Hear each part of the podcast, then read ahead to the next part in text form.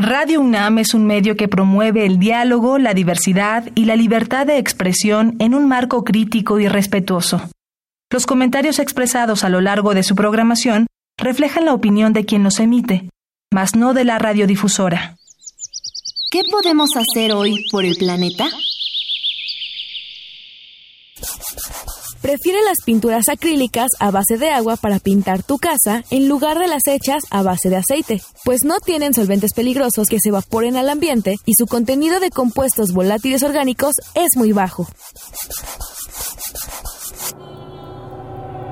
Habitare Hola, ¿qué tal, ecófilos y ecófilas? Bienvenidos a un nuevo programa de Habitare, Agenda Ambiental Inaplazable. Me da mucho gusto saludarles como cada semana. Yo soy Mariana Vega y me encuentro acompañando a la doctora Clementina Kiva. Hola, Mariana. Sí, qué gusto estar en nuestro Habitare nuevamente. Así es, porque además tenemos hoy un tema bastante interesante, si no es que importante también, con un invitado de lujo. Hoy vamos a hablar acerca de estudiar nuestra memoria biocultural. Y para esto, Clemen, ¿quién nos acompaña? Nos acompaña Víctor Toledo Mansur, que es biólogo y doctor en ciencias de la UNAM y hoy es investigador del Instituto de Investigaciones en Ecosistemas y Sostenibilidad. Bienvenido, Víctor. Muchas gracias, muchas gracias. Y radio escuchas, queridos, queridas, quédense con nosotros para hablar acerca de estudiar nuestra memoria biocultural. Esto es Habitare, Agenda Ambiental Inaplazable. Empezamos. El Instituto de Ecología de la UNAM y Radio UNAM presentan. Toma segundos destruir lo que ha crecido en años. Toma horas devastar lo que se ha formado en siglos. Tomar acciones para rescatar nuestro ambiente solo requiere un cambio de conciencia. Habitare. Agenda ambiental inaplazable. Ciencia, acciones y reacciones para rescatar nuestro planeta. Nuestra, casa. Qué gusto que continúen con nosotros en este Habitare. Les adelantábamos al inicio que vamos a estar hablando acerca de estudiar nuestra memoria biocultural. Y Clemen, creo que es una idea bastante inusual a veces pensar en todas esas memorias que tenemos en lo individual, pero sobre todo como sociedades alrededor del mundo, ¿no? Y sobre todo aprender que hay saberes que no son los tradicionales, que nos sirven para, eh, pues, cómo somos hoy y cómo seremos en un futuro. Yo quisiera que nuestro auditorio recordara que vivimos en un país mega diverso y que gracias a esa megadiversidad también tenemos una gran diversidad cultural. Nuestras culturas están cimentadas en la biodiversidad, ¿no? Entonces, eh, bueno, esto ha sido un área de investigación que ha hecho Víctor por muchísimos años en el Instituto de Investigaciones en Ecosistemas y Sostenibilidad y tienen ahí dirige el laboratorio de etnoecología. Entonces, cuéntanos, Víctor, un poquito qué es esto de la etnoecología. Sí, con muchísimo gusto. Primero me gustaría platicarles que eh, yo soy biólogo de origen, pero como muchos otros colegas hemos transgredido la, la disciplina y bueno, desde hace muchos años yo me dedico también eh, a temas agrarios, sociales, culturales y políticos.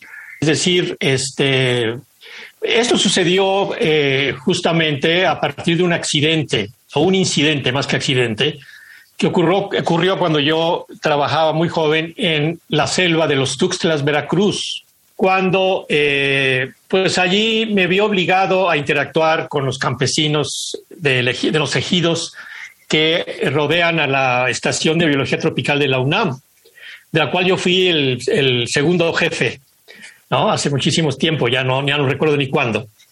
Y eh, allí hubo un problema con los, con los ejidatarios eh, y pues yo acepté ser jefe de la estación, pero luego me enteré que el que había renunciado había renunciado porque estaba amenazado de muerte por las, los campesinos de alrededor porque hubo un conflicto y les había prohibido el paso.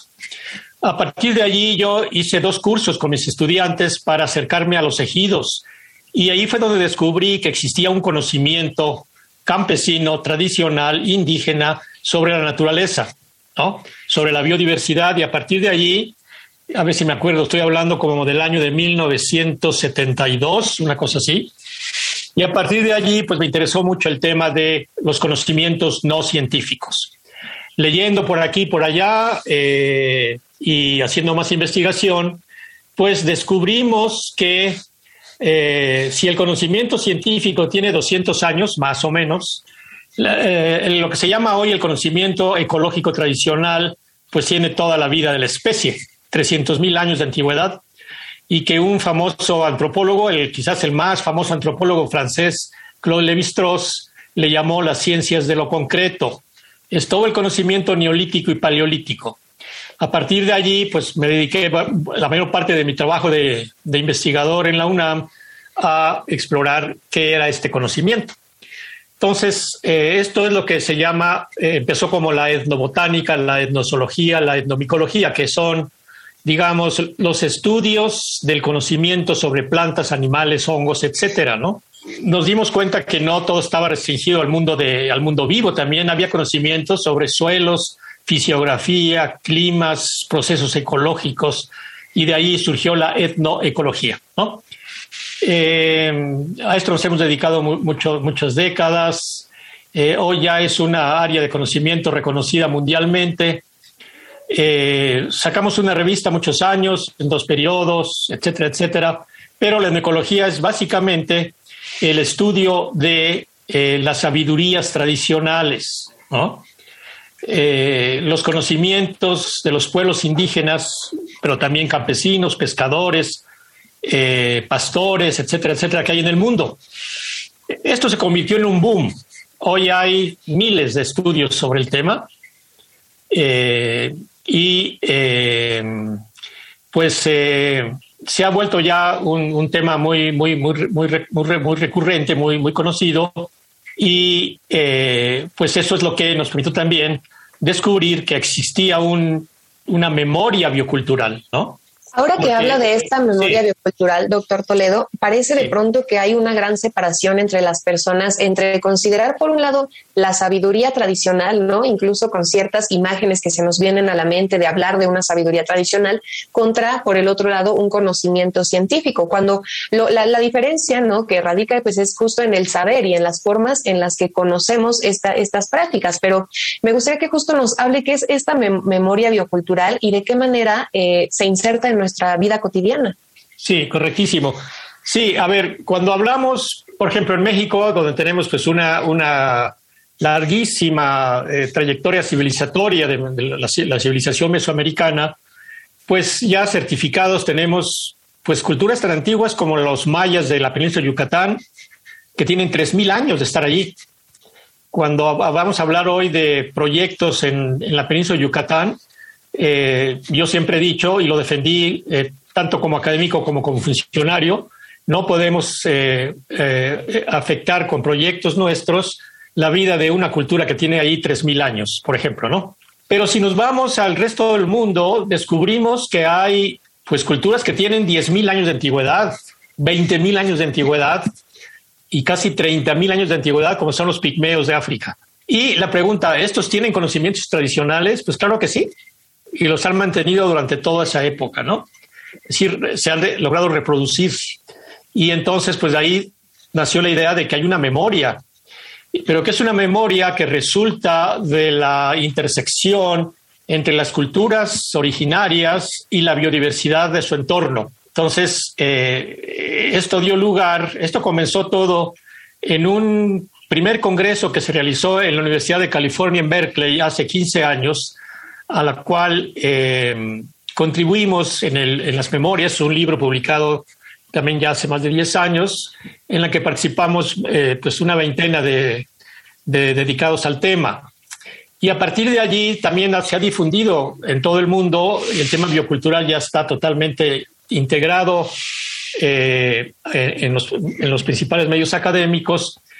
Y, digamos, el principal mensaje de, de esta idea de lo biocultural es que no podemos separar cultura de, de, entorno biológico, ¿no? Y en términos de la conservación, eh, vino a, eh, digamos, sacudir todos los principios sobre los que estaba basado la conservación meramente biológica, la conservación de la biodiversidad, y hoy ya se sabe que en buenas partes del mundo este, la conservación de la biodiversidad ya se hace con las comunidades como copartícipes, como colaboradoras de la conservación biológica. Sí tiene que haber un trabajo muy estrecho entre los científicos, biólogos, ecólogos, etcétera, y las poblaciones locales que habitan alrededor o incluso dentro. Y cuando estuvimos eh, como funcionario, pues eh, también impulsamos la idea de pasar de la conservación biológica a la conservación biocultural. Y en México ya tenemos, y con esto termino, em, tres experiencias interesantes. Se fundó ya la Reserva Biocultural del PUC, que fue una iniciativa de cinco municipios mayas. Ellos mismos fueron los que diseñaron todo y ya está allí la Reserva del PUC en Yucatán. La otra es toda la, demanda de los pueblos eh, o, Huicholes para conservar su trayectoria en torno al, tema del, de, la, montaña sagrada y su recorrido por el peyote. Y el tercero es el que estamos impulsando en la selva lacandona en, en Chiapas para también convertirla en una reserva biocultural a Montes Azules. Esa es un poco la idea de la bioculturalidad.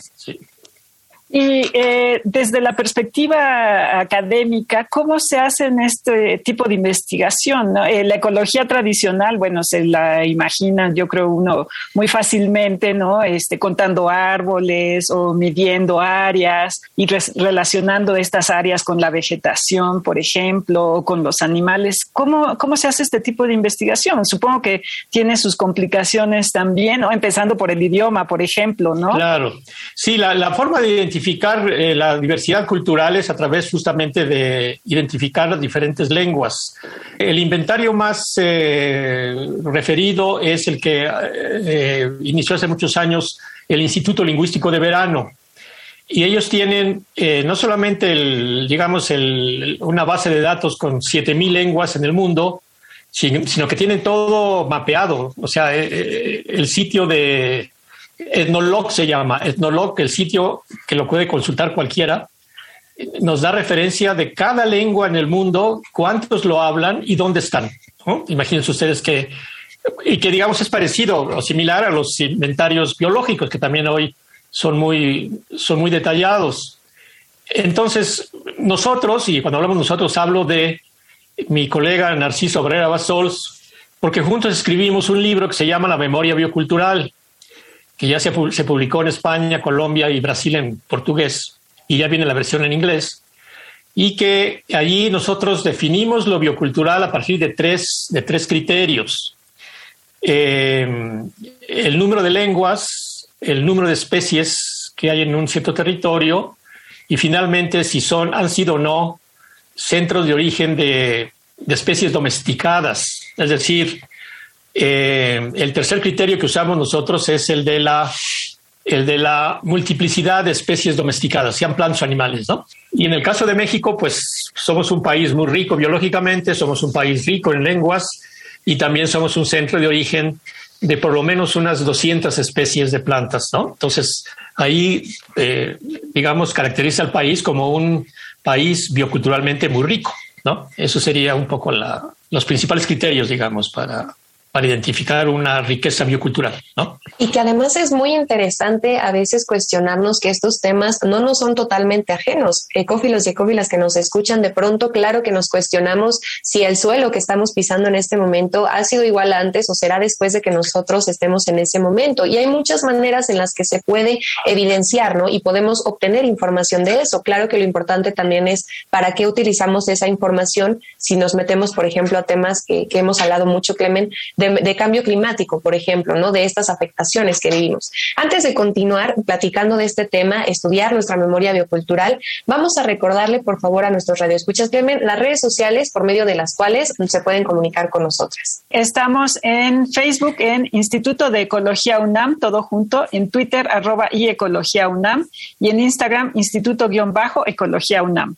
Por allí nos pueden escribir si tienen alguna duda o comentario sobre este tema. Y qué interesante es justo lo que estamos a punto de plantear, Clemen. De pronto, cuando vemos estas consecuencias catastróficas del cambio en, el tiempo que podemos notar todos los días, o cuando ciertos alimentos suben, bajan de precio o dejan de estar en el mercado, pues claro que tiene que ver con consecuencias de acciones que hemos hecho durante mucho tiempo. Exactamente. Y bueno, hay que, eh, no sé si debemos decir conciliar lo que estamos viviendo, eh, pues la sociedad occidental en, nuestro propio país y eh, lo que se vive en todas estas regiones, ¿no? Porque al final de cuentas ellos pues salen afectados porque son dependientes de los recursos naturales más directamente que nosotros. Entonces, eh, bueno, es muy, muy relevante entender qué es lo que está sucediendo para poder hacer aportaciones a protegerlos, pero también a darles una vida digna, ¿no? Entonces, eh, pues esto lo vincula con la perspectiva eh, política, ¿no?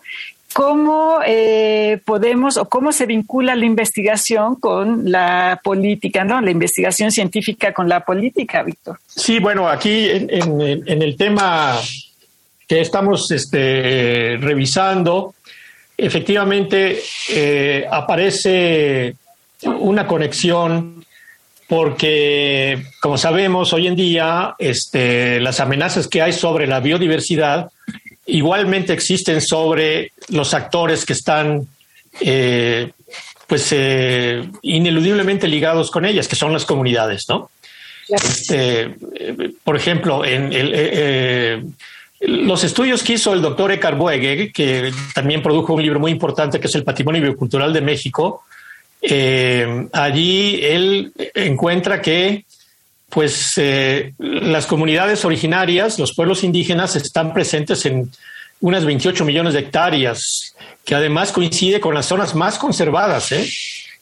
Hizo, hizo, una relación muy interesante entre los principales tipos de vegetación, donde están todavía en más o menos, digamos, este, sin afectarse y coincide con los territorios de los pueblos indígenas. Y esto es en general para el resto del mundo, ¿eh? que por cierto se acaba de, demostrar hace apenas en un artículo hace dos años que, que, aunque son unos 500 millones de habitantes los que corresponden a los 7 mil pueblos indígenas, pues estos poseen territorios equivalentes a la cuarta parte del planeta. ¿eh?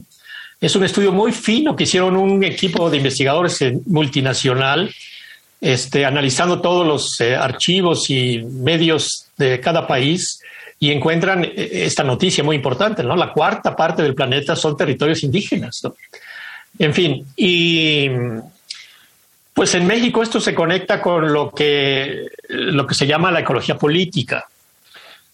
La ecología política estudia los conflictos entre las sociedades humanas y la naturaleza, digamos, y también cómo de pronto la naturaleza aparece como el motivo del conflicto entre los humanos, digamos. Y bueno, pues ya se imaginarán, ahorita el mundo es una efervescencia de, problemáticas ah, ambientales y nuestro país no se queda atrás. Este, también allí hemos entrado al inventario de los conflictos y hemos, tenemos una base de datos de 560 conflictos que han ocurrido entre 2015 y, el año antepasado, pasado. Eh, y bueno, pues eh, hay toda una, gama, digamos, de, conflictos, ¿no? Conflictos por minería, por carreteras, por proyectos energéticos, por eh, expansión del turismo, de la hotelería, eh, ¿Qué más? Conflictos por el agua, conflictos por los bosques. Este, y eh, pues también, lamentablemente, este, esta, esta conflictividad, este, pues finalmente es, es, un conflicto entre los habitantes locales ¿no? de un municipio, de una comunidad, de una región, que defienden su territorio y los proyectos que vienen de fuera, agresivos, que pueden ser privados, pero también estatales, ¿no? Este, como ustedes saben. Eh, y pues eh, esto es lo que la ecología política aborda, ¿no? Sí. Y además viene de una idea muy interesante que planteaba doctor Toledo en la primera parte del programa, hablando acerca de que a veces estamos también en una, en una vida muy etnocentrada, ¿no? Creemos que el ser humano es el punto del universo de partida y para todo, es el punto de medida. Cuando nos integramos a otro tipo de conocimiento, vemos que formamos parte de esa eh, misma naturaleza. Entonces, como decía, no es, no es viable separar el rastro cultural, que es todo aquello que nosotros hacemos, ¿no? Incluso que va dejando una historia de vida y que en, en, sociedad es la gran historia de la humanidad. Pero me gustaría que nos cuente un poco también sobre su interés en estudiar todo esto y que se lo comparta a los radioescuchas. ¿Qué puede hacer la ciudadanía si se interesa de pronto en conocer más su memoria biocultural? ¿Con qué cosas se va a encontrar al hacer esta, esta búsqueda o este, este conocimiento? Sí, justamente en eso venía pensando eh, en los últimos segundos casi. Es decir, el, el, tema biocultural, ¿cómo se conecta con nuestras vidas, digamos, no? Bueno, el primer elemento con el que se conecta es nada menos que con el estómago. ¿Por qué? Porque las gastronomías tradicionales, digamos, las cocinas tradicionales que hoy, como ustedes saben ya, este, la cocina mexicana ya fue reconocida por la UNESCO, ¿no? Como un patrimonio igual. Bueno, pues estas cocinas surgen justamente del empleo de, la biodiversidad, ¿no? Por motivos culinarios, ¿verdad? Y donde, pues de nuevo, pues imagínense ustedes, este, lo que México aporta en términos alimentarios es el maíz, el chile, el frijol, la calabaza, la vainilla, etcétera, etcétera, etcétera, ¿no? Y cómo se combinan, este, digamos, a través de, de las cocinas regionales. Entonces, la bioculturalidad está presente en los sabores, ¿no? los olores y los sabores de la comida. Ahí está ya la, la bioculturalidad presente. ¿no? Otro, otra, otro campo donde está presente es en el campo de las artesanías. Eh, acabo de ver no sé dónde que eh, se acaba de inaugurar una exposición sobre los animales en las, en las artesanías, ¿no? en algún museo de la Ciudad de México. No recuerdo dónde simplemente el caso de los de los famosos este se me va el nombre de lo, en Oaxaca no los este alebrijes. los alebrijes los alebrijes que es toda una zoología fantástica no como le llamaría José Luis Borges Jorge Luis Borges. Este es una zoología fantástica no yo desde que fui la primera vez a Oaxaca me quedé cautivado por los alebrijes no este y toda la relación de la fauna. Pero pero también en otras expresiones como la música. Muchos eh, aquí en Michoacán, por ejemplo, este, un, un, alumno nuestro hizo una tesis sobre eh, los motivos de la naturaleza en las, en las canciones populares, ¿no? Por ejemplo. Eh, y el otro tema es el tema textil, ¿no? También el tema textil, ¿no? Este, cómo aparece el tema de la, de la, de la diversidad de la vida, aparece en, las vestimentas eh, originales, ¿no? porque uno, uno, ve las vestimentas indígenas y piensa que son simples bordados, pero no. Eh, por ejemplo, eh, en, muchos, en muchas culturas la, la, vestimenta está marcando la diferencia, por ejemplo, las mujeres entre una soltera, una casada, una viuda, y eso, eso se expresa en la simbología. Pero también hay muchas más cosas, ¿no? Si son parte de un grupo dentro de una comunidad, entonces, todo esto está ligado. Esto, esto sería un poco, digamos, este, la bioculturalidad en nuestras vidas, ¿no? Claro, claro. Y bueno, eh, idealmente eh, de lo que se trataría en el futuro es lograr eh, llegar a tener sociedades más justas en entornos ambientales saludables. ¿Cuál es, es. tu propuesta o tu idea sobre este tema? Sí, por ahí va. Es decir, la, la, la, la justicia ambiental corre en paralelo a la justicia social. No podemos desligar una de otra. Y aquí aparece, bueno, miren ustedes aquí que ya lo conectamos todo, aquí aparece nada menos que eh, una idea que está, que está convulsionando, eh, digamos, el, mundo ideológico de la modernidad, que es el concepto de la madre tierra, ¿no? que se, ha venido filtrando desde las culturas indígenas. Eh, empezó esto allá en, en, en, los Andes, pero ya en México ya todo el tiempo ya se está hablando también de la, de la de la madre tierra y, y, y, de los derechos de la madre tierra, como que esto ya, esto ya quedó escrito en las constituciones de Ecuador y de Bolivia, por ejemplo, ¿no? Pero, pero, pero esto se viene, por todos lados se viene esto, y pues es muy interesante porque también se liga con el tema del, feminismo, es decir, fíjense ustedes cómo eh, la madre tierra que aparece como una deidad o una, un, un imaginario femenino, pues va a entrar en conflicto con los tres dioses masculinos de las tres grandes religiones de hoy en día, por ejemplo, ¿no? En fin, todo esto, estamos en un, estamos en un cambio de civilización. Estamos en el final de una civilización y en el comienzo de otra, y esto pues por eso nos tiene tan nerviosos, tan preocupados y pues con tantas crisis como la del COVID-19, que es también reflejo de lo mismo, ¿no?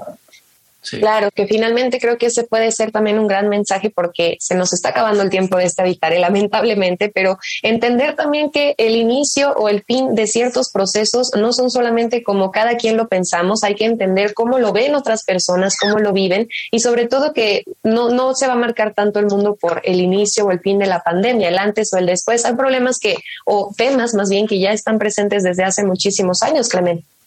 Claro, y bueno, las revoluciones siguen sucediendo. ¿no? Eh, estamos en pleno siglo XXI y siguen sucediendo revoluciones y a lo mejor lo que vamos a vivir en, eh, en, los próximos años es una revolución de diferente manera a las que están relatadas en las historias, ¿no? No, no, no deja de haber revoluciones armadas, pero a lo mejor esta es una revolución un poco más pacífica, digamos, o más dialogada a lo mejor no pacífica, ¿no? Pero más dialogada, más discutida, más pensada, eh, y puede ser pues un reto muy interesante. Uy, pues yo ahí aprovecho para un pequeño comercial editorial, porque mi último libro justamente se llama Los Civilicionarios. Está publicado por Juan Pablo Editores, pueden conseguir el ebook. Los Civilicionarios, que quiere decir efectivamente una revolución de, de la civilización y que por supuesto que ya hoy las revoluciones armadas no tienen, no tienen mayor futuro. Estamos frente a una revolución de, de la sociedad misma, de, la, de, la, de, la, de los ciudadanos, etcétera, etcétera, ¿no? Entonces, este, pues eh, estoy de acuerdo con lo que eh, comenta Clementina, sí. Muchas gracias, sí, sobre todo que esto da para otro tema. Ojalá que nos acompañe en otro programa, doctor Toledo, porque nos quedan muchas cosas por hablar que me parece impresionante que cada vez que creemos entender un poquito sobre algo, resulta que tenemos más que conocer y pues para eso es este Habitar, para que conozcamos juntos y juntas. Muchas gracias, doctor Toledo, por habernos acompañado en este programa. No, a ustedes por estar en, el programa que ya veo que cada vez está más presente en todo en toda la radio UNAM, ¿verdad? Muchas gracias. Y bueno, antes de despedirnos, les recordamos las redes por medio de las cuales nos pueden escribir y comunicarse con nosotros. Sí, estamos en Facebook, en Instituto de Ecología UNAM, todo junto, en Twitter, arroba y Ecología UNAM, y en Instagram, Instituto-Ecología UNAM. Y pues no nos queda más que agradecer al Instituto de Ecología de la UNAM y a Radio UNAM en la asistencia a Carmen Sumaya, información de Aranza Torres e Italia Tamés. En la voz de las cápsulas estuvo Lisbeth Mancilla, operación técnica y producción de Paco Ángeles y en las voces los acompañamos la doctora Clementina Kiwa y Mariana Vega. Los esperamos en el próximo Habitare Agenda Ambiental Inaplazable. Hasta la próxima. ¿Qué podemos hacer hoy por el planeta?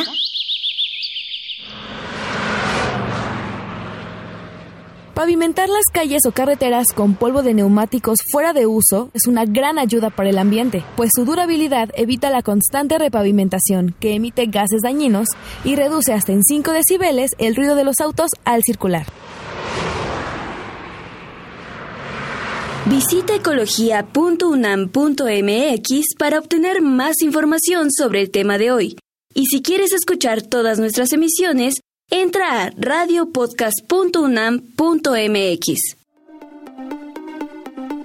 Radio UNAM y el Instituto de Ecología de la UNAM presentaron Habitare, Agenda Ambiental Inaplazable